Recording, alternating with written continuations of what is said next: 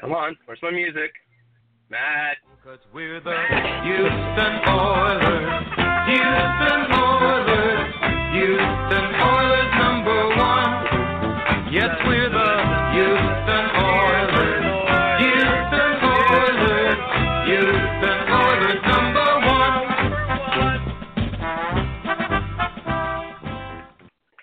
Hello, everyone. You're listening to Balred Radio. My name is Matt Weston, and tonight I'm on by the one and only BFD. How's it going, man?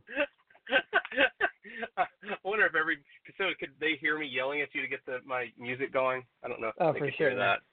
Yeah. Oh, awesome. I am doing fantastic today, Big Matt. How are you doing? I'm doing pretty well. I took a nap at 7:05, so I'm really ready for this one right now. Dang, that's a power nap and a half. Mm-hmm. I've gotten too good at it. But did you know that Frank Reich is a very smart and beautiful and aggressive and intelligent man? I finally got a chance to watch this game. So a little bit of a backstory, because I just wanted to brag for a moment, is my son and I enjoy diving. We just haven't been able to do it a lot. And we know some people who know some people. So anyway, we were part of a volunteer thing to dive at Spring Lake, which most of you guys remember is Aquarina Springs. It now no longer has Ralph the Diving Pig. The glass bottom boats are still there, but it's now considered kind of a protected area, and they do a lot of research there. And so my son and I are being trained to do kind of both diving in the lake to do archaeological work and cleanup work and that sort of thing. And so that's how I spent my Sunday this week, is by doing this awesome training with dive master Scott Cameron. So if you're in the hood, Scott Cameron's awesome and couldn't recommend him enough, and it's just really, really cool stuff to do.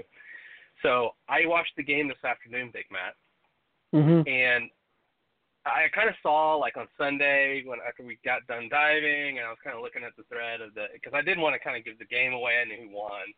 I was kind of looking at the hair of the dog thread that we had going, and I think it was you who said, "This is a very stupid game."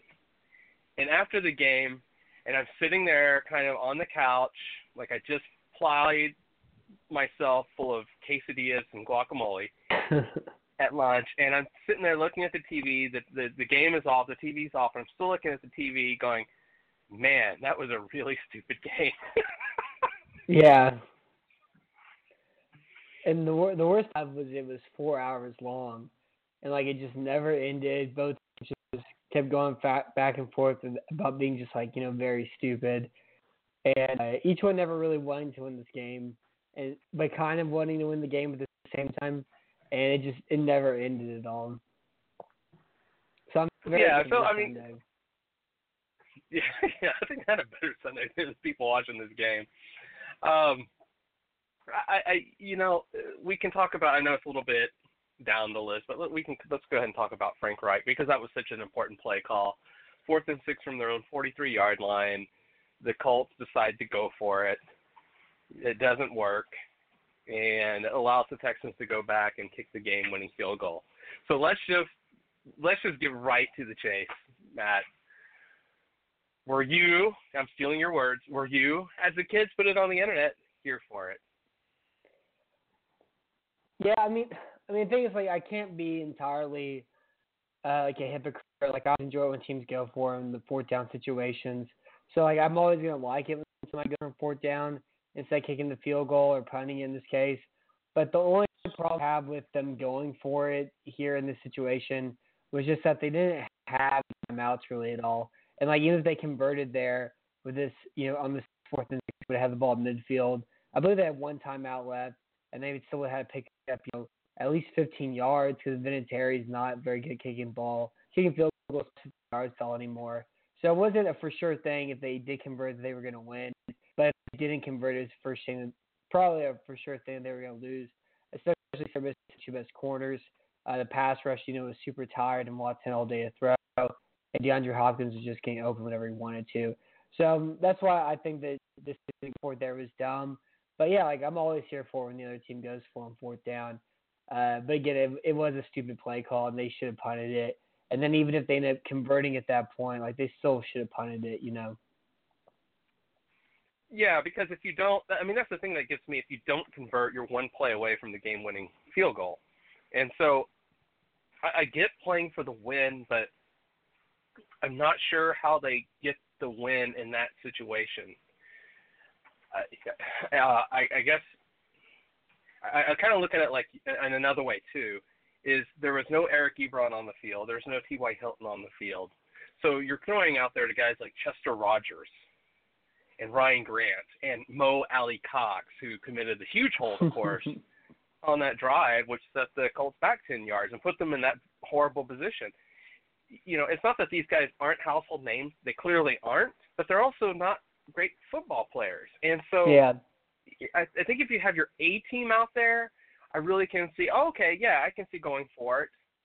But they didn't have their A team. They had a Washington Redskin cast-off. They had a guy that called up from the practice squad that week, and Chester Rogers. I just don't. I think with different personnel, I go for it if that. And they didn't even have Marlon Mack. So you know they had a lot of injuries by that point in the game. They just had the C squad in. I guess I don't do it, and I realize that sounds like you know I'm being a hypocrite. I get it. But I think there's a context here that's important. So that's just my hot take. And I think we're in agreement on it. It's, you know, well, I think the personnel is a part of that equation too. And also just the fact that, like, even if they don't convert it, they're still far from certain from winning at that point. I know before they went for it, they had like a 52.36% chance of winning.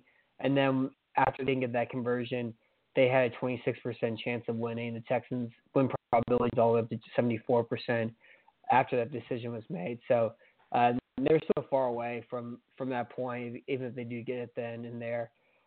It was really kind of perplexing. I thought the play call was kind of weird too, because when they came to the line of scrimmage, Joseph wasn't playing 7 yards off the line of scrimmage, and so it's like they were running a play like they've been running the entire game, where Joseph 7 or 8 yards off, and they just throw a quick comeback route. And in this situation, that throw wasn't there. Like, Joseph was given an opportunity to make a play on the ball. The ball skipped over to Rogers. I know Nash Meister brought this up in a thread. He said that he thought that, you know, J.J. Watt tipped at the line of scrimmage. I didn't see it. I haven't looked at all 22 yet. But the ball did skip over to Rogers. So Joseph didn't get the chance to make a play on it, even though he looked like he would have been in decent enough position. Did you see Watt get his hand on it at all whenever you went back and watched that game today? I couldn't tell. I think that would be a case for the All-22 to really make that determination. Yeah.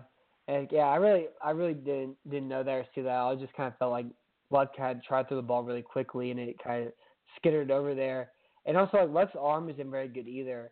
And so, like, if the best player coming up with is, you know, cornerback who's playing 4 yards off the line of scrimmage, or the guy with a weak arm who just kind of struggles well on the sideline right now.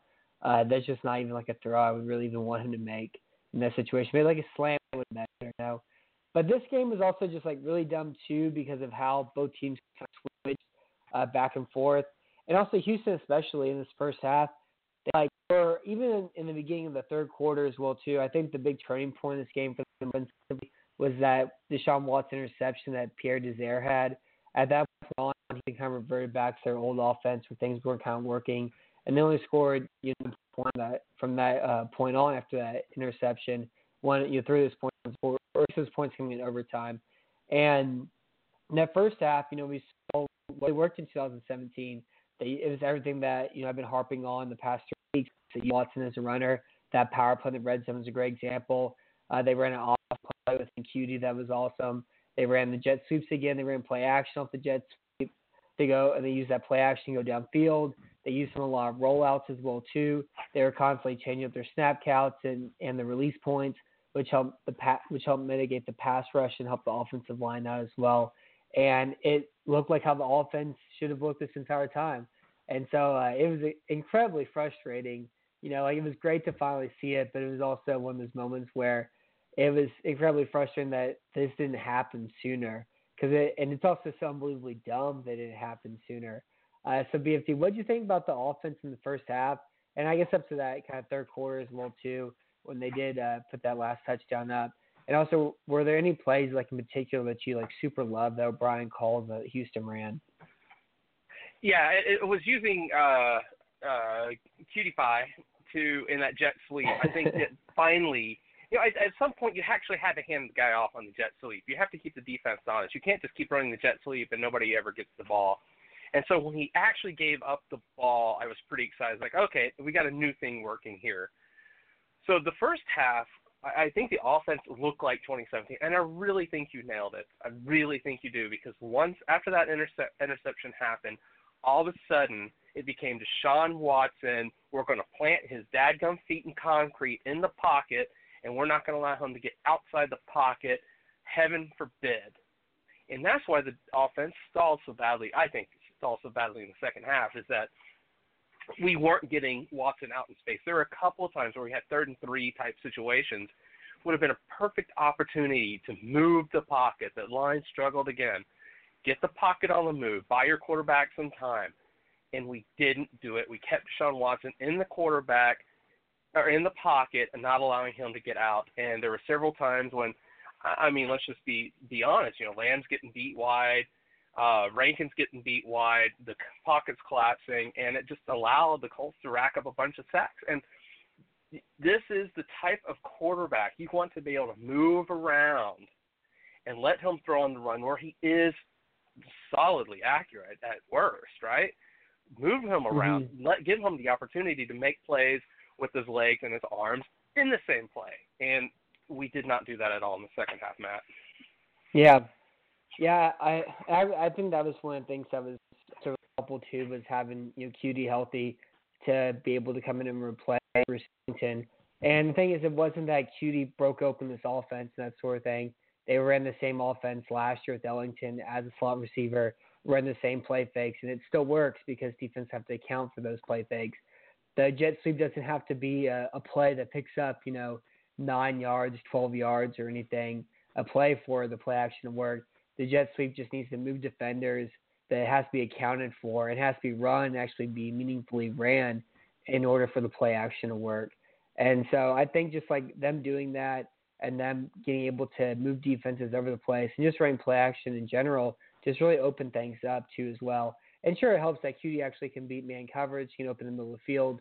And also you have Will Fuller there too, who, you know, just kind of like impossible to cover one-on-one in man coverage, especially against the teams, you know, 3rd and 4th defensive backs, you know, made this offense just so much better. I know you brought up Lamb in the pass rush and the pressure in this game. I thought the offensive line did, you know, a good job this week, especially considering the previous weeks. I thought Kendall Lamb actually, you know, did pretty well, and he played a lot better than Davenport did. But Davenport also didn't play in this situation where the Texans were actually running an offense, you know, that made sense even a little bit. But that being said, the Texans still gave up 7 sacks in this game. So what did you think about their pass blocking in this one? Was the sacks more indicative of, you know, the decision that O'Brien made to keep Watson in the pocket in the second half, or was there a lot of pressure, or is that same thing where Watson is scrambling to make plays happening, holding the ball again sacked by linebackers who are spotting? I think the answer to that question is yes. Because I think you can point out a couple of times where it was Watson being stuck in the pocket. Where, again, to me, you've got such an athletic guy, a guy who makes good throws on the move. Get him out of the pocket, for crikey's sake. I mean, this is how you help your offensive line too. And it's this constant need for Bill O'Brien to ignore his players' best abilities. It's just so bothersome to me. And this is another case. But there were times when Watson was holding on to the ball too long. There were times when the offensive line was not picking one. In one case, not picking up a stunt well. So there were situations where you checked all those boxes out. With the good news being, it wasn't like just, I guess, each problem was kind of on its own on an island. Kind of, it added up to, I think the Colts had 5 sacks on the game, which is not a good number, but the line, even with Kendall Lamb playing, which is depressing to say, did look better this game, Matt. Mm-hmm. Yeah. I think it was, you know, a combination of all three. You know, they kept – I think the Colts still did a pretty good job rushing the passer. You know, Watson made some great plays. He got some sacks. And also, you know, he just kind of holds on to the ball too long. There are situations where, you know, nobody's open. and you don't want him to give up on the play and throw out bounds. You want him to try and make something happen. But in those situations, you know, you get the ball for 7 or 8 seconds and nothing's really happening, rather than, you know, break a linebacker's tackling in a one-on-one situation. It's kind of just throw the ball away.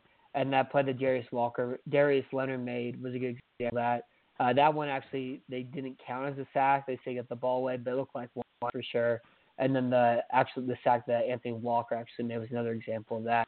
Even I, like, looking at the numbers, I was surprised that the Colts had 7 sacks. I feel like I only remember, like, 3 of them. I really had no idea that they had this many in this game. Yeah, and Autry, man, that dude played a heck of a game. Autry played a great game. Jihad Ward he only had a couple of moments, but he had, you know, Marcus Hunt had a sack. He was, remember when Cincinnati drafted him, the beast, and he did a thing or two. So the Colts had some guys stand up. I couldn't get over the game Autry had, because this, I think, was his, like, first or second game here, and he's just kind of like a cast off from the Oakland Raiders, and, like, he was awesome out there. And it helps, you know, when you're playing Kendall Lamb and Martinez Rankin, but like, he had a good game, and I was really surprised watching him play. Yeah, he's he was undrafted. He said he's a UDFA with 2 sacks against us. That's awesome.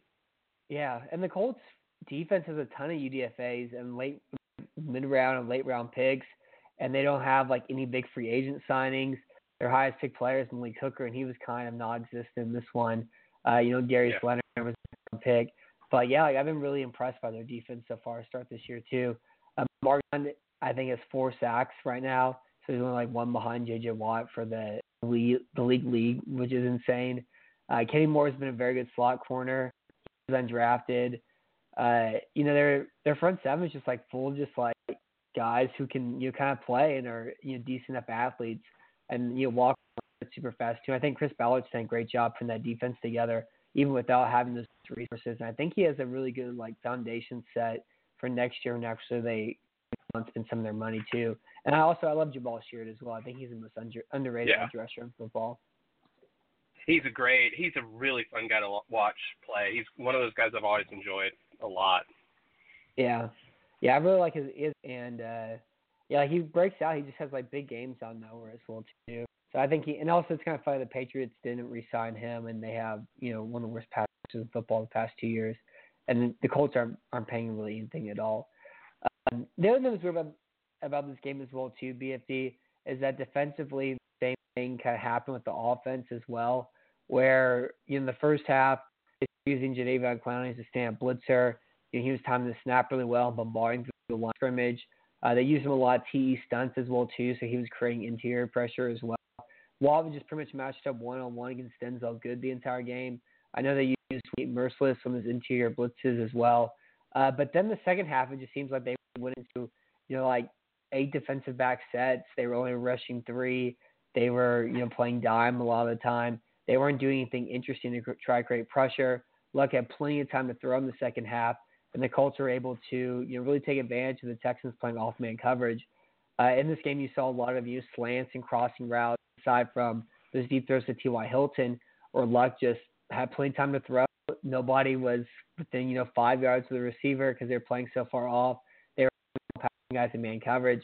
And he just kind of picked and popped his way down the field, especially when there wasn't any pass rush at all. So can you give an explanation, kind of like the same thing? This question is O'Brien. But can you give an explanation why, you know, Crennel went just safe approach?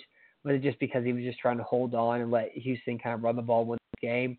Or did he think that was the best way to actually stop Angelo Blackson? Here's kind of my response to that, because I've thought about more than anything else since I finished watching the game.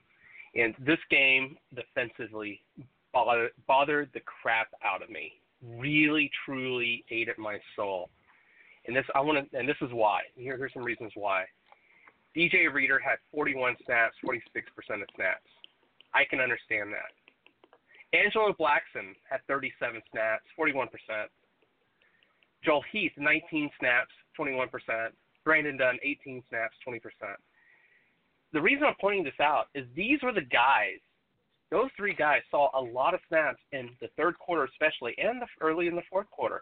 This is who the Texans were riding to get to the quarterback in the third and fourth quarter. I don't know what the heck you're thinking if you think any four of those guys I just named, DJ Reader again, I can understand that one. But Blackson, Dunn, Heath, you're really giving these guys snaps? And the other two things that stuck out at me is look who they're dropping in coverage when those guys are trying to get to the quarterback. You're seeing 59, Whitney Mercilus, and 53, Duke Ejiofor, dropping in a freaking coverage? So you're rushing three guys who you damn well know can't get to the quarterback on a consistent basis, and you're dropping back two guys who can get to the quarterback? From the defensive aspect, just the personnel sets alone were infuriating. And I absolutely could not believe what I was seeing at times when our sub packages were lining up three guys who should not be on the field, Matt. Mm-hmm. Yeah, and that's a very important point because we have been planning for you more Ejiofor out there. He's been playing more. But whenever you're not using him as a pass rusher, you're pretty much negating, the only reason why he exists at all on the football field. And I think it was definitely – I don't know whose decision it came from. We don't live inside the huddle or whatever. But it was definitely a conservative game plan. It was just like the kind of Texans offense as well, too, where they kind of stopped the downfield passing. They went more ball control. They were trying to either way clock. It was the same thing with this defense where it turned into big bend, don't break. And they gave Luck plenty of time, plenty of open cushions to make throws against Houston's defense. The thing that really irked me was not necessarily the off-man coverage because they're kind of way where they have to without the secondary that they play. But what you're saying is just the fact that the personnel that they had out there dropping back and the fact that they weren't going after the passer. And your Luck threw the ball 61 times in this game. That's a career high for him. Imagine if you're Watt and Clowney and you're out there every single play trying to rush the passer. You're not going to be able to rush the passer successfully 61 times in a game. Nobody has that amount of stamina, especially so in the beginning part of the year as guys are still kind of working their way in the need. And so when you're not getting any interior pressure or you're not getting any blitz on the inside, when you also are having long leads where you're constantly fighting, it just wears you out even more. And so Luck has all the time in the world to throw. And it kind of goes back to the same fact, mentioned all the way back in the preseason where, I said I think the defense will be good as long as the pass rush is good. I thought that was based entirely off of health, but in this year so far, it's been based entirely off of skill. I think I haven't been good except for Watt, and then Queen in this game too. And so you have to do everything you can to try to generate pressure. Without that pressure, the secondary isn't good at all. It's a really bad secondary. And so the only way you can give the secondary even a chance to cover anybody is by generating that pressure. And once the pressure went, the defense went as well. And the Colts just, bombarded Houston with points to be able to come back in a game that they had no business coming back in. And it goes directly back to, Brian as the head coach is just too conservative, trying to do the bare minimum to win, and just kind of trying to hold on. And they should have, at minimum, tied. It's a coin flip that they should have won or lost, and luckily they got through with the win in this game. Yeah, and it's personal, and we can talk all about the scheme and everything, but the simple fact is we're not putting our best guys out there, especially in sub packages. And mm-hmm. I go back to, I can get DJ Reader being out there, but you can still throw guys out there to give guys blows, phrasing. You can still throw Brennan Scarlett out there. He's still a better choice. You can still put Ejiofor out there, Colin Baya. There are guys you can put out there who are just going to be better at getting to the quarterback than freaking Joel Heath and Brandon Dunn and Blackson. There are a lot better guys out there to get to the quarterback. And look, let's start treating Clowney and Mercilus like pass rushers and not drop them back into coverage freaking ever again. Can we just please do that? Because Mercilus doesn't know what he's doing in coverage. So let's just stop it. Let's just look. We're going to send five guys. We will tell you which five guys you try to stop them, but we're going to stop doing stupid things by dropping linebackers who can't cover them into coverage. So this was the part of the game that I started at the end of the game. I started getting really riled up about, especially in the third quarter. Look, J.J. Watt, yes, he's going to need some time on the bench. Clowney needs some time on the bench. I get it. But you don't throw out a bunch of scrubs who can't do the job in their speed, and you don't drop the wrong guys in the coverage. Oh, my gosh. Mm-hmm. Okay, end rant. Yeah, it was really weird. And, because they were so good to start off this game. Watt had a really great sack on Andrew Luck around his goal line with the long arm that he, kind of pretty much extends his outside shoulder, swims back over to the inside, and just kind of makes his way to Luck like that. He had another strip sack like he had Eli Manning, rips with his right hand, sticks his left hand there, knocks the ball away. This time, Edgy Ofer recovered. Houston scored again the following possession. Houston was also granted probably the dumbest penalty I've ever seen, but the Ryan Kelly missed snap that Clowney was able to hungry hip bone recover. And then they were also given that fourth down play as well. So Brian was really given 17 points in this one. And sometimes it happens like that. But I think Houston was – there's one of those games where these one-possession wins kind of balance themselves out. You would think that they should have beat Tennessee in that one. And then this was one where they probably should have lost that they ended up getting. So those things kind of balance themselves out in a way. We had a question here from the Hateful Nate. He said, Why is JJ still on this team? Is Colvin really this bad? Why is Matthew lost? Why do we keep thinking Crennel is a good defensive coordinator? So it's loaded here. So what do you think, BFD? Why is Jonathan Joseph on the team? Is Colvin this bad? Why is Matthew lost? And why do we keep thinking Crennel is a good defensive coordinator? Well, Jonathan Joseph is still on the team because I don't know who else we can actually put in that's going to be any better at this point. I know that Sharice Wright has gotten a lot of kudos for his play in the game on Sunday, but I'm not seeing it. I think this guy is replacement level kind of guy, and the Colts were throwing out wide receivers at him that are borderline. The replacement guys. So it was Sharice Wright, the replacement against the replacements. So no kudos for him.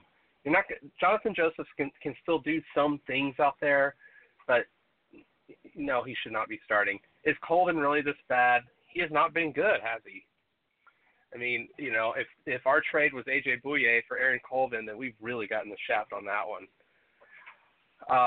Why is Matthew lost? Matthew played a pretty good game, in my opinion. He played a pretty good first game. He did not look good on Sunday. He looked, once again, what I saw last year, which was the slowest safety in the league. He has not at all looked good. He's making a lot of tackles, yes, but he's also getting pretty scorched in coverage. Mm-hmm. And why do we keep thinking Romeo Crennel is a good DC? This allows me to kind of rant, send my rant to the next phase. Is Matt, do you remember those halcyon days when we'd see Benardrick McKinney on those A-gap blitzes and destroying quarterbacks? Do you remember those days? Yeah, I wouldn't call it halcyon, but it was good defense and the name redacted. It was kind of like wasteless, miserable, but at least the defense was really good. And you right. Know whenever the offense is on the field. And the games are kind of fun whenever you're like super hung also. And we just don't see this anymore. I saw one blitz with McKinney. That's it, one. But we're sending. Okay, let's just put this on the table here. There are two guys, and I can maybe buy the third, who should be blitzing that aren't your standard guys to get to the quarterback. Benardrick McKinney, Kareem Jackson, maybe Tyrann Mathieu, maybe. Nobody else should ever be blitzing on the Texans. Because they suck at it. Okay, they flat suck. And we just don't take advantage of McKinney's skill to overpower a center and get to the quarterback. We just don't take advantage of that. One blitz off the edge, it's not enough for a guy like him, Big Matt. So, anyway, mm-hmm. Your turn. Yeah, I mean, I think with the secondary, I don't really know what their options Crennel has other than play these guys kind of far off. They struggle enough even doing that. You want to make sure that guys are staying from you. And I think especially Jonathan Joseph. Joseph's issue isn't that he can't come up and tackle, and isn't that he can't come up and play. It's just that he can't cover anybody deep. T.Y. Hilton flat out abused him in the game, and Hilton was going to have like a 200-yard game, even though Andrew Luck can barely throw the ball, 30 yards to any oomph at all, just because he can't stay in front of guys and one man coverage unless he has an enormous cushion, and even then it doesn't work out too well. I really don't see a whole lot what he can do other than playing a bunch of zone. But then when you have so many injuries, secondary, so many new guys in, it's hard for the zone coverage to be super cohesive and work really well as far as guys passing to each other. But the blitz stuff doesn't make any sense. The blitz is very dumb. I think Crennel is good, but I think he's kind of done the Sam O'Brien thing where he's small himself and just isn't doing what's worked. And that's by blitzing McKinney, Clowney up the middle, putting Watt in those 1-on-1 matchups. Now he's healthy, which he started to do. Also, the way he used Clowney was really great last week. Now he just needs to use Mercilus and McKinney too. Matthew, I just don't. My thing is, like, if Matthew wasn't constantly, you know, potting to the officials, constantly holding guys, and they can be live or called, constantly wanting pass interference whenever you just got beat by 90 times, didn't play the ball well in the air, and they constantly, like, you know, words with the guy you're covering across from you, even though you just gave up like a 12-yard pass. You know, I wouldn't really have a problem with this play. This play's okay.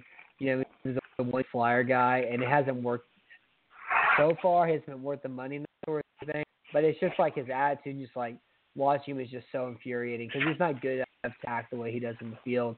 And it's in the same way I felt about Kevin Johnson the year before, too. And, you know, like Braden Harris, even like, you know, 5 years ago, how long ago that was also. So I really don't like watching Matthew play. I just don't think he's very good. I think like what you're saying, he's just too slow. He can't cover Eric Ebron. He can't cover running back. You hopefully don't want him against slot receivers. He just kind of stands back there, and if the quarterback makes a mistake, he capitalizes on it. But other than that, he doesn't do a whole lot of anything. Yeah, I'd love to know how many holding calls he's got this year. I know he had one on Ebron in this game. I know he had, I believe he had another one against Giants, but I couldn't say any more than that. Yeah, it's just he's so testable at this point. Yeah. And I guess the last question we have regarding the defense too is from Texas Army 3495, and he said, "I would like to add Quentin Nelson. I know the guy will be a problem for years to come, but what do you call what Clowney did to him on the Snow Angel sack? That was absolutely cruel, and it warmed my heart." And the Snow Angel sack is whatever. Lined up as the, you know, five technique as defensive end. Mercilus was, you know, the three as the defensive tackle. Mercilus slants to the right, Clowney over, and he just pretty much throws his shoulder into Quentin Nelson like a hockey player, you know, trying to prevent icing call like 1995, and then, you know, throws Nelson out of the club, and then he's able to play, and they go get Luck at the time and bring him down. And I think that was at the end of the fourth quarter as well too.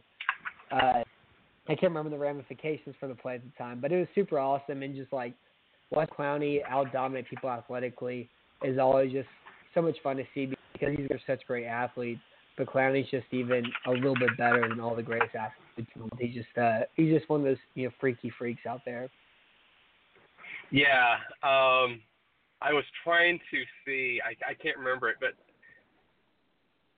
who it was? But it was Mark Sanchez's professional debut, and Chris Myers was playing center, and their nose tackle for the Jets at the time. I just can't remember it, and I really should. But he threw Chris Myers just away, and so we started calling Chris Myers ragdoll after that. So there's already a term for it, and Quentin Nelson got ragdolled by Jadeveon Clowney. And that's future Hall of Famer Quentin Nelson. Say that again. I missed that one. I said that's your Hall of Famer, Quentin Nelson, to you as well, BFD. I mean, he's not bad. That's all I heard all spring, all summer. He's going to be mediocre to start the year. I know it's only been 4 games, but I heard immediately he was going to be all-pro talent from every single draft person. My favorite, I think, was like one of the Schwartz Bros on Twitter. It was like some summer trench stuff, and he like slides over and stays in front of his guy. He's like, "Oh, he's gonna be an all-time great. Look at this thing that every guard who can pass block admirably knows how to do." But yeah, he's been worked a few times this year, and that's been kind of surprising to see. And somebody who doesn't watch any college football at all. Yeah, and that play was so awesome. It was just, yeah, that was a lot of fun. Yeah, because I'm a little bit disappointed also. I was hoping to see like this all time, you know, great guard, and he's been okay. He hasn't been like watched like Doug Martin or anything like that just yet. So one thing he's really good at, just cutting in here, is that he's really good at being the first guy over to help the running back up. I did notice that about him on Sunday. Yeah, he's a real team guy doing that. That's important. That's what you do whenever, like, you don't get a lot of chances to play. You got to make sure to do things like that. But, yeah, I'm glad you're doing that. That's good to hear. It warms my heart a little bit. So going back to Keke Coutee, we had a question from Dr. Watson. He said, for a little positive, can y'all break down a bit of Big Sexy, Keke Coutee's break game? It's pretty exciting thing where we might have a dynamic playmaker for Watson and Wise. I'd also like to know what you think O'Brien will do to mitigate Coutee's abilities. So I mean, that's very funny. So I think that what's really great about Coutee is, like, one, he's, like, a good athlete, you know? Like, he can run by guys. I think one of the route that really stuck out to me was he ran one of those, out routes, but then he cuts back in, back center of the field. I can't remember what you call that route off the top of my head. One of those inside-out routes. And on the out, like, he completely loses the cornerback, and he creates, you know, like, 4 yards by the time the ball's thrown. And that's really what, like, I love watching about him playing this game, is that he can actually beat man coverage. And so Houston hasn't had that guy because they were using Ellington and Ellington's whatever. They've been using Ryan Griffin in the middle of the field. Ellington's, horribly bad. And they're finally actually putting the Jordan rookies a lot now because I guess O'Brien, reads and listens about Red Block and kind of figure out that's a good idea that Griffin should be in the field, but these two guys who are actually athletes and Block should be on it. And so what's awesome having Coutee out there is if you double and Hopkins and then you kind of know safety rolled over from Fuller, the entire middle of the field is wide open. And so now you're getting the team's, third best corner, fourth best corner, and he can win that man coverage. And so that entire aspect of him just makes him super exciting. I don't think it's even the whole, part of it's athletically, but I think he's also just a great route runner. And it's such an incredible, opportunity to have as a player as well, too. So I'm super excited watching the rest of the year. I know Fuller has that hamstring injury he's dealing with. So hopefully, at least as long as Fuller and Hopkins are out there, he's going to be, awesome. And in this game, he had 11 catches on 15 targets for 109 yards. His restriction is only 19 yards. Then the only way O'Brien could ruin his ability is if whenever Fuller gets hurt, he puts him at the wide receiver 2 position and leaves on the sideline. And I don't think he has the body at all to be, boxing out on that part of the field. I don't think he has a straight line speed, just kind of win one by, straight down the field, like Fuller does as well, too. So they kind of keep him in the center part of the field. I don't think there's a whole lot that O'Brien can do to improve, his playmaking ability. Yeah, and just because I had to answer this question, the player that I was thinking of was Chris Jenkins. So I had to find the answer. He played for Carolina for forever, and then he went to the Jets. Yeah. So getting back to Keke Coutee, and yes, I'm actually going to call him that. I just really don't even care what you think about me or my sexuality. Is that what can? So what does he bring? And I think Matt described it really well. And let me back up a moment because the question is pretty that we might have a dynamic playmaker for Watson to utilize. And I guess I would just kind of look at Will Fuller and Deshaun and DeAndre Hopkins and go, we don't already? And so I think that he's adding another tool to the toolbox, but I don't think he's the only dynamic playmaker we have. They just have different kind of skill sets to do that sort of thing.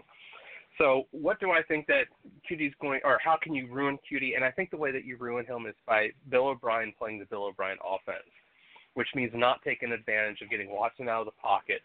Can you imagine a – with that route, and it's called the inside-out route if I remember correctly, where mm-hmm. The wide receiver starts going inside and then goes out to back out.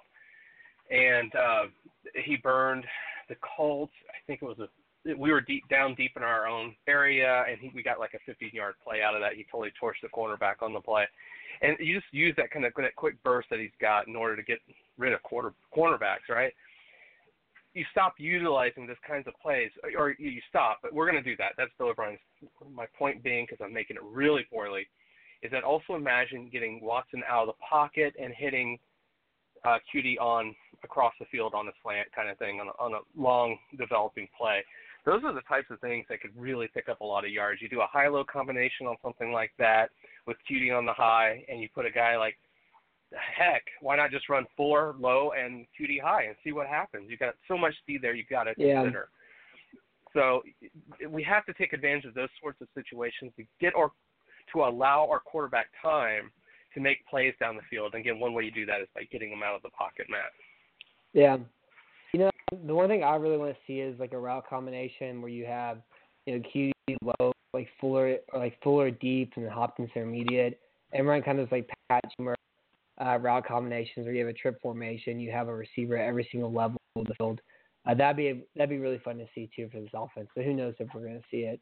But yeah, I'm super excited for him. I think the other play that I really loved too with them was the option where Watson threw the ball overhand to him because he hadn't crossed the line of scrimmage yet. That was an awesome play, and like he was one broken tackle away from like a 15-yard run, and so that athleticism as well is like is super necessary. Houston's been missing that in, you know, the short game in the middle of the field. And also, if you're running these jet sweeps, like they're meaningful whenever he's running them compared to, I mean, they're still, I guess, meaningful that Ellington's going to get, but it's not like the same thing as whenever he's doing them. But it's like better than like running the option of Alfred Blue or Lamar Miller in this case. Too. I'm really excited. Hopefully he stays healthy. Hopefully the hamstring is an issue because the Texans receiver Will Fuller, he had 4 catches on 5 targets. He had in this game, and those 4 catches went for 49 yards. But he had a hamstring injury, and O'Brien did say that this wasn't a preventive, you know, thing at all. That they didn't pull him because they were afraid he was going to get hurt. He was hurt, and he wasn't going to play, and they don't know if he's going to be available for Sunday yet. So, do you think this is going to be kind of full career? I know we had 2 questions for him whenever he was drafted. One, could he stay healthy? Could he catch the football? He's learned how to catch the football, but he hasn't been able to stay healthy. So, do you think he's just going to be a dynamic downfield receiver that sets up short, easy catches, but just can never send the field long enough to be an integral option for an offense over an entire season? All right, it just looks more and more, and kind of in different ways, that he's going to run the Ted Ginn career, right? Because he just isn't very productive because he just can't get on the field. Ginn wasn't productive because he couldn't run routes and couldn't hold on to the ball. But I could eventually see him getting healthy enough to do a lot of damage later in his career. But right now it's just frustrating because he is so freaking good when he's on the field. And we used to say the same thing about Brian Cushing back in the day. Yeah, he's great when he's not out for the season. Yeah, he's a cog when he's not out for the season. And it feels like we're having that same kind of conversation again. I want to kind of also, like, as guys play in the NFL longer, maybe their body gets thrown away if they're a receiver, or they understand the stretch better, they're used to running faster for some time. I mean, I have no idea, but, you know, like, Ken, I think, is a good example, but he got help his career and on. And so I wonder if maybe Fuller on a different training staff that understands his body better, be able to stay healthy longer. I don't know, but it is frustrating because having a breakout season right now. He's been spectacular when he's healthy. He's been really good, even like going back to rookie year in that Tennessee game where he kind of won that game for him. But he just hasn't been out there enough to be something that you can really count on as well. Yeah. It doesn't matter how good a football player is if you don't have the skill of being healthy. Yeah, yeah. At least everybody else is healthy, you know, so far. I know Colter Johnson's hurt, but Houston hasn't had like a really like traumatic, impactful injury yet. Fuller's kind of nagging, so hopefully things stay as good as they are and how they've been. The last thing I want to talk about this game is Bill O'Brien. I know we talked about his offense, how he finally did things well. He did the smart things that he should have done 3 weeks ago. And the offense shouldn't look like this 3 weeks ago. But he was also, like, really dumb this game, too. And I think there was, you know, 4 examples of it. One of them was that timeout that he burned right before the Colts threw that play. And the Texans come out of the huddle, leaving Eric Ebron all by himself on the far sideline. The Colts scored 10 on that. He called a timeout around the 2-minute warning is what, or during Colts' 4th down 2-point conversion. That was the second time I lost. Then we get the ball at the end of the 4th quarter. Their first play is a draw to Alfred Blue. The draw Alfred Blue goes for 4 yards. They lose about 20 seconds of clock. Then they hit DeAndre Hopkins down the field. They're able to spike it. There's 4 seconds left. Tommy Fairbairn, you know, misses a 59-yard field goal, which is, you know, like a near impossible field goal to make. Guys make it nowadays, but it rarely happens. But in the span to set up that 59-yard field goal, they ran, you know, 25 seconds off the clock with a meaningless draw play, which if you're going to, like, get the clock, just kneel it in the play there, which they didn't do. And he also wasted 2 timeouts in that situation, too. So that, and then also with the Ebron touchdown where the team's completely unprepared, those are just, you know, 4 examples of just the same of stupid things that he keeps doing. You know, we talked about it last week against the Giants. Similar things happening. Titans, similar things happened. He also ran that screenplay as well in the territory in overtime, which kind of helped set up that field goal instead of the potential he could have too.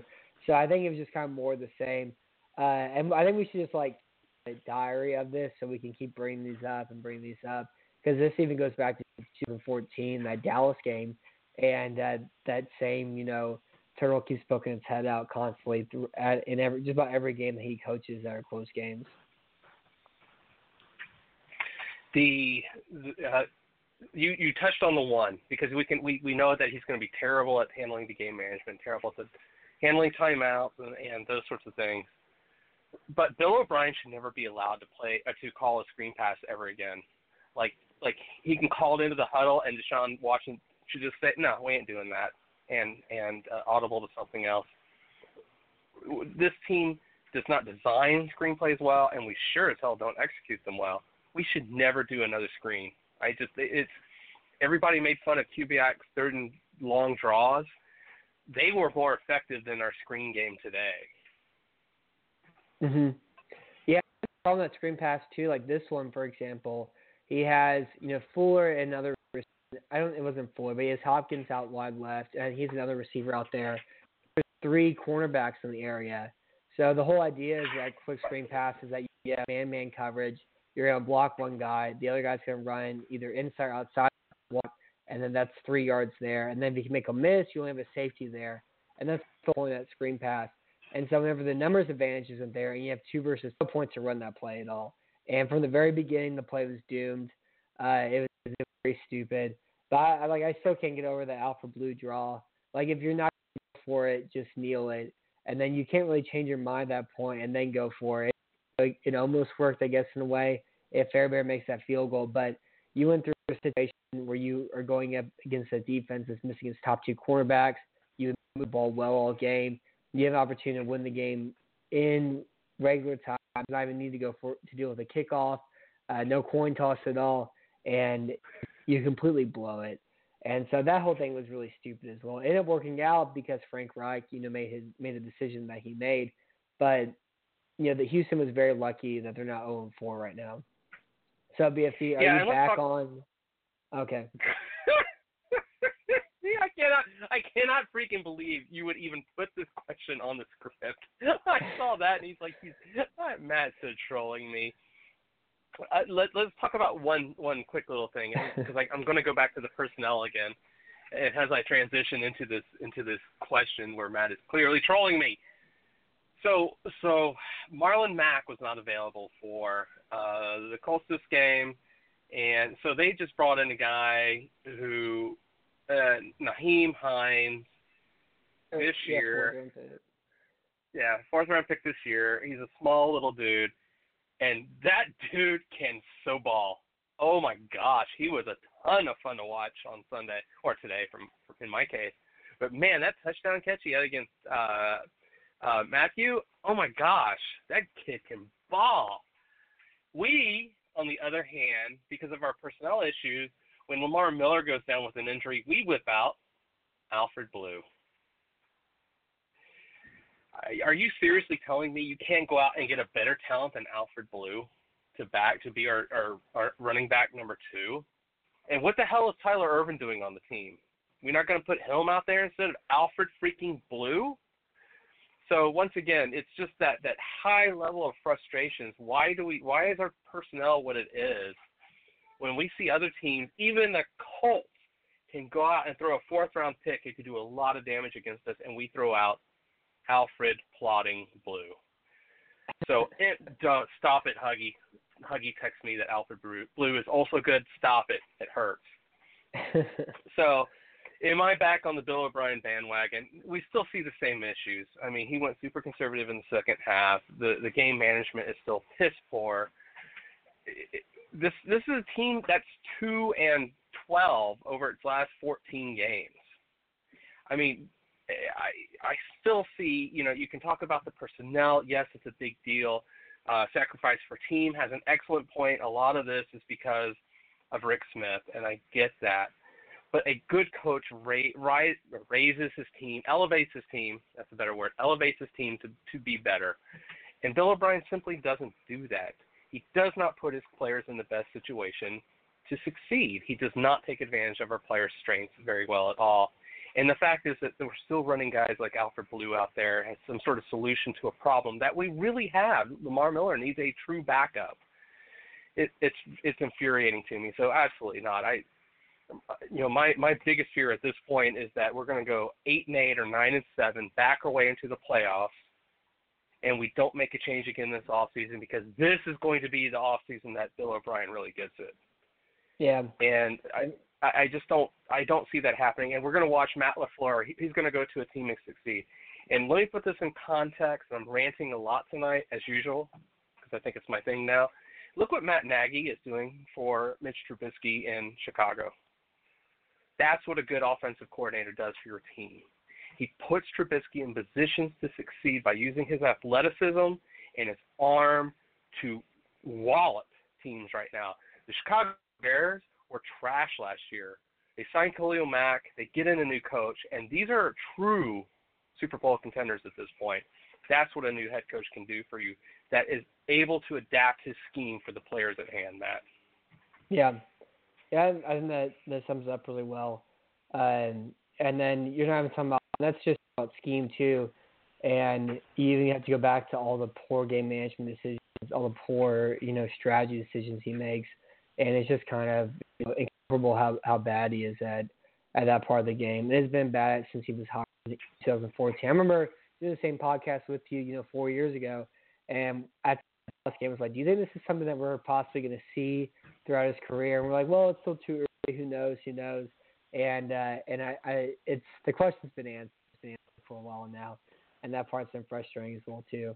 So that's all to really say about this game. Do you have anything else you want to add from this very stupid football game? This is for a long stupid football game. This is a long stupid football game. I the only thing I want to say is that even though the Texans dropped 37 points on Sunday, the context of this is that the defense recovered a fumble for a touchdown, or the stupid defense. Is that even a fumble? I mean, I get it. It's a fumble as a stab, but man, that snap was so bad. My son was just like, "What happened?"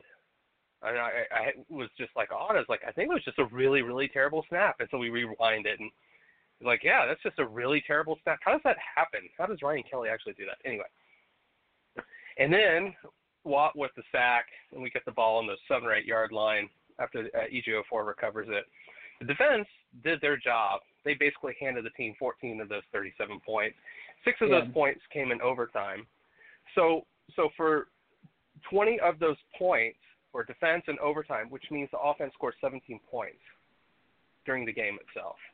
So context is important. Once again, Houston Texans with Deshaun Watson and Keke Coutee and DeAndre Hopkins and Will Fuller the fifth, and of course Huggy, Ryan Griffin, could only put up 17 points. That's pretty pathetic. Yeah. And I think a lot of that goes back to as well was whenever that interception happened, they completely revert back to that same boring old offense. It's run, hop, Watson in the pocket and shotgun formation trying to pass it, and it's. I don't want to talk about it anymore. It's just so dumb.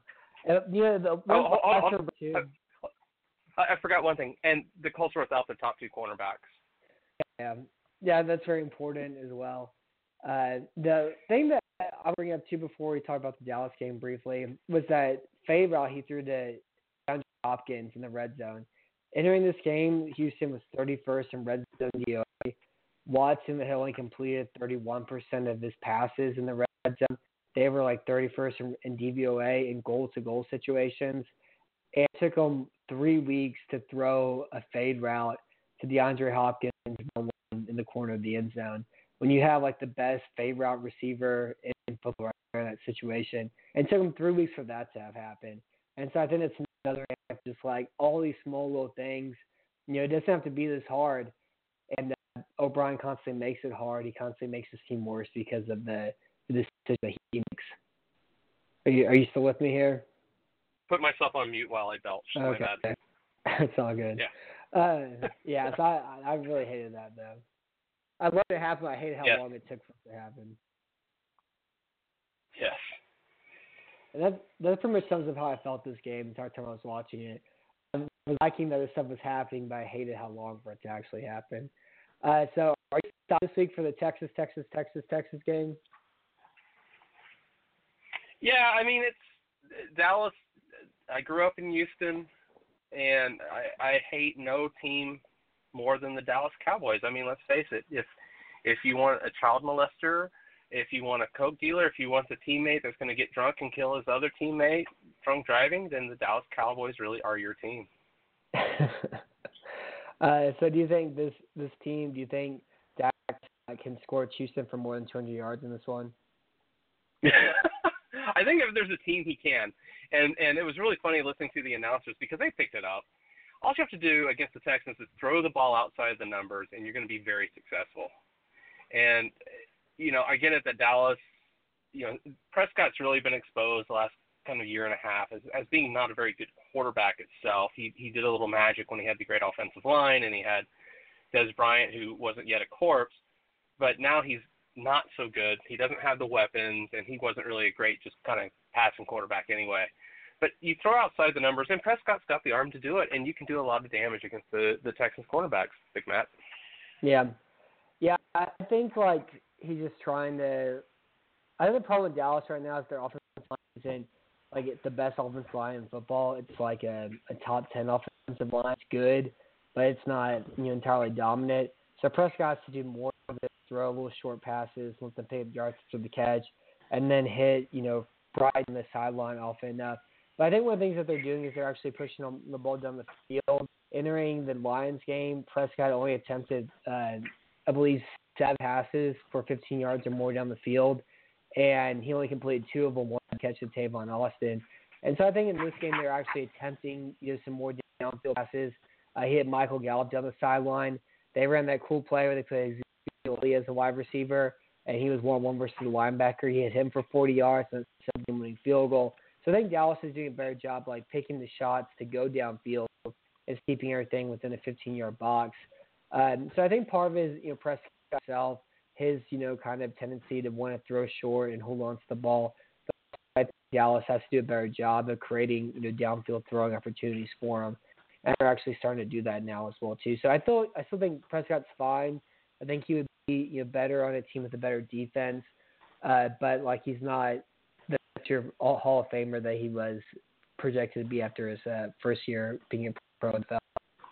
But, yeah, I do think he can throw more than 200 yards against Houston, though. Yeah, I agree. And, sorry, I was trying to agree with you and stepped over you. Go ahead. No, we're going good.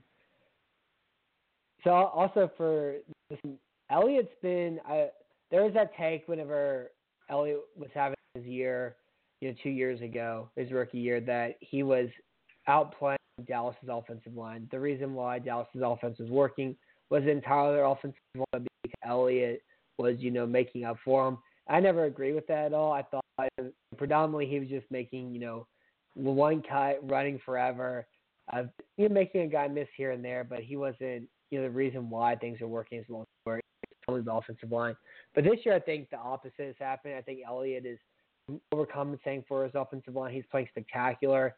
He's making some awesome runs. The line's so good, they're still creating holes for him. But he's just been, you know, spectacular. He's like a top 5 running back in football so far this year. The thing about Houston though is they have, you know, not the best run defense, the second best run defense in football right now. And do you think Dallas can be the first team to actually be able to run the ball on the Texans? I think that's the matchup to look for. I think that's the fascinating one is if you look at, you know, our front three in our base package, it should be our front three. I'm sorry. If we theoretically had Clowney, Watt, and Reader as the three guys in the dirt in our base, I don't see where Elliott would at all be successful against us. You take out Clowney, you put him on the end, you stick in a Brandon Dunn or Heath or Blackson or whatever, and I think he has a better chance against us. But it's going to be a fascinating matchup. That is the ultimate thing to see this weekend, I think. Mm-hmm. Yeah, I think so too. I think that's the entire point of this game. I think if Dallas can run the ball well, they'll beat Houston.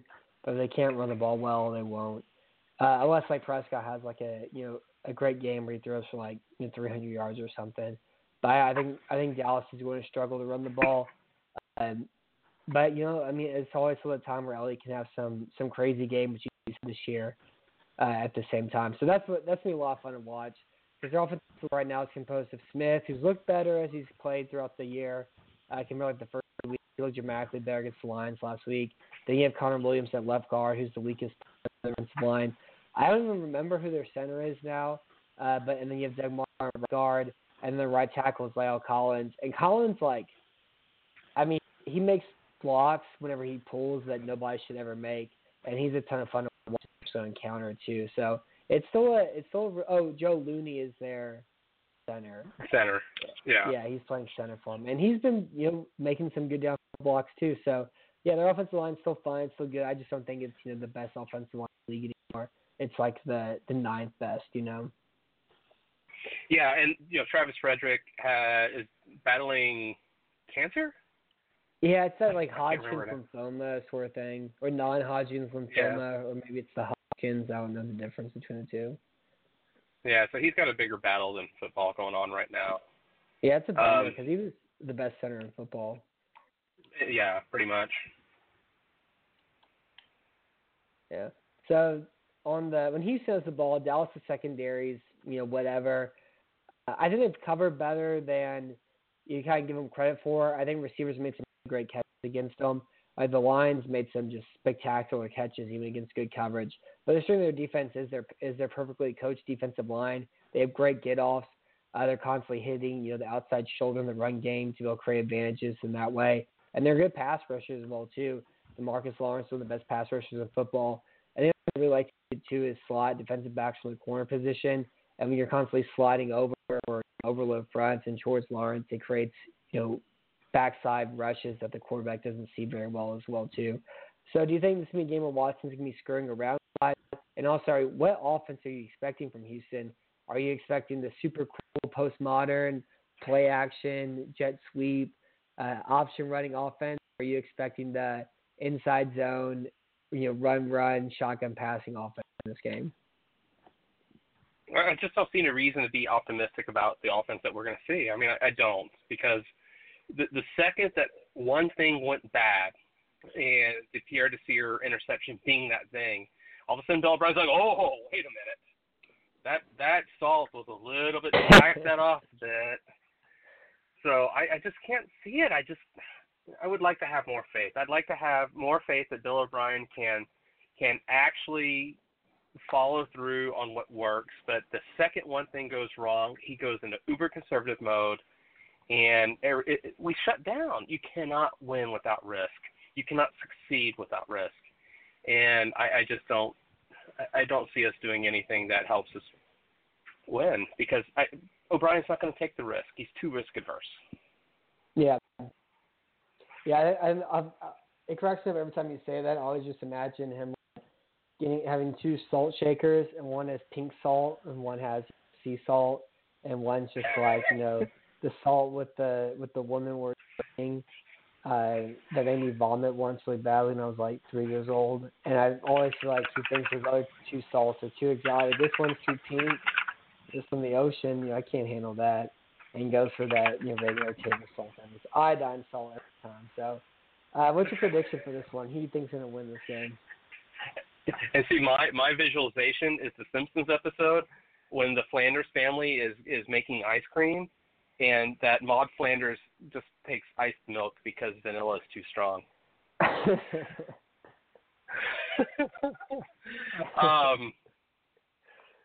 So in this game, we play Sunday night, and of course the Texans have such a great reputation for playing well in prime time. That was sarcasm, by the way. If you didn't get that, that was okay. Never mind. I don't hear any clapping. That's really the biggest reason I'm going to say this is I'm going to go with the Dallas Coke Boys, the Dallas child molesting Coke Boys of with 27 to the Texans 23, and once again, I have purposely picked that we're going to kick 3 field goals and to get that 27-23 score, because golly, it's so depressing every time we line up to kick a field goal. I just want to kick something. Big Matt. Yeah, I have Houston winning. I shouldn't be doing this, but I am winning 20-17 just because I have more faith in Houston's run defense than I do in Dallas's passing offense. And I hope the Texans come out running that super cool offense. And I think if they do, they should be able to score, more than 20 points. But that 20 is, I guess, kind of like the guess that they're going to run the super cool offense for like the first half, and then they'll go up a little bit and they'll get super scared and stop running it. And it's going to end up being a close. I think it's going to end up being a close game regardless. Yeah, for it. Also in this game, do you think what was the last good primetime game do you think Houston had? Because I really can't remember it all for the life of me. The last time they played well in primetime. Oh, holy crap! It seems like we lose them all. Last year they didn't, and then 16 they didn't. 16 was whenever they lost back. They lost to Jacoby Brissett. And then against Denver, when name redacted threw a fumble for more yards per attempt than he actually threw for the entire game. And then I guess after the Bengals game in 15, then the Bengals game, yeah. And that's it. Cincinnati was 8-0, and they turned to 8-1. Yeah. The Red BB gun game was that one. Oh no! What I was thinking was wasn't the Bengals game last year? Wasn't that prime time when Deshaun Watson had that 57-yard run? Yeah, I guess that was Thursday night. I still feel like they didn't play. Yeah, the defense played pretty well that game. I don't know, but the Bengals were good last year, though. No, and we can only beat 3 teams. We can beat the Bengals, we can beat the Glitter Kitties, and we can beat the BSS, and that's the end of the list. Yeah. And now we can't beat 2 of those teams anymore. Yeah. That's fine. I forgot about the Bengals. Man, the Bengals were bad last year. Anyways, that's all we have for tonight. On tonight, BFD. It was a lot of fun to talk about this game 30 minutes later. I'll probably do another show on Thursday night with a friend of mine. This last week we'll preview Week 5 NFL. We'll talk about 4 games because I'm super excited to talk a little bit more about Dallas, Houston once I watch some more Dallas video, and also Kansas City plays Jacksonville this weekend. And I'm so tired of all these points being scored. It's I'm so ecstatic to watch Patrick Mahomes against the Jaguars defense. I think it's the game of the year. Are you excited for that game on Sunday? The Jacksonville game? Oh, totally. Game? Yeah, because the Kansas City Chiefs defense is as bad as their offense is good. Yeah, yeah. And so it's just a lot of fun watching. Oh, yeah, we're going to let Royce Freeman drag half the team into the end zone when he should have been tackled for a 5-yard loss kind of team. So it's... God, they're so bad. It's amazing. And then on the other side, you got Mahomes and Hill and Kelsey putting on a show. So they're a fun team to watch just because they're so good and bad at the same time. Yeah. Sweet and sour. But, yeah, I can't wait for this game on Sunday. I'm so tired of all these points being scored. I'm hoping Jacksonville can be, my night to finally stop all this scoring because I'm sick of it. But, anyways, that's our show for tonight. We'll be back on live again next 7 p.m. Central. My name's Matt Weston. Thank you for listening to Bob Red Radio. And thank you for being on tonight, BF2. Woo! Woo! Oh, shout out UT. Love you, UT. Yeah, we love you too, UT. Thinking of you.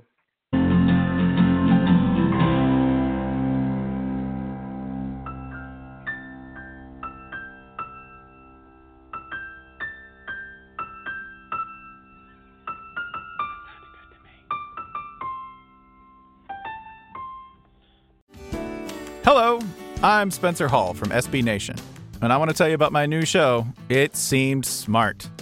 It Seemed Smart is a show about people doing things that, for some reason or another, seemed smart at the time. Those things might include doing a little cocaine and driving a bike up a mountain. Or, I don't know, maybe racing 100 miles per hour across the country in the middle of the night with no one's permission.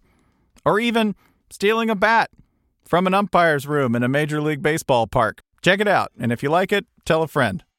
I'm Spencer Hall. Don't do anything smart.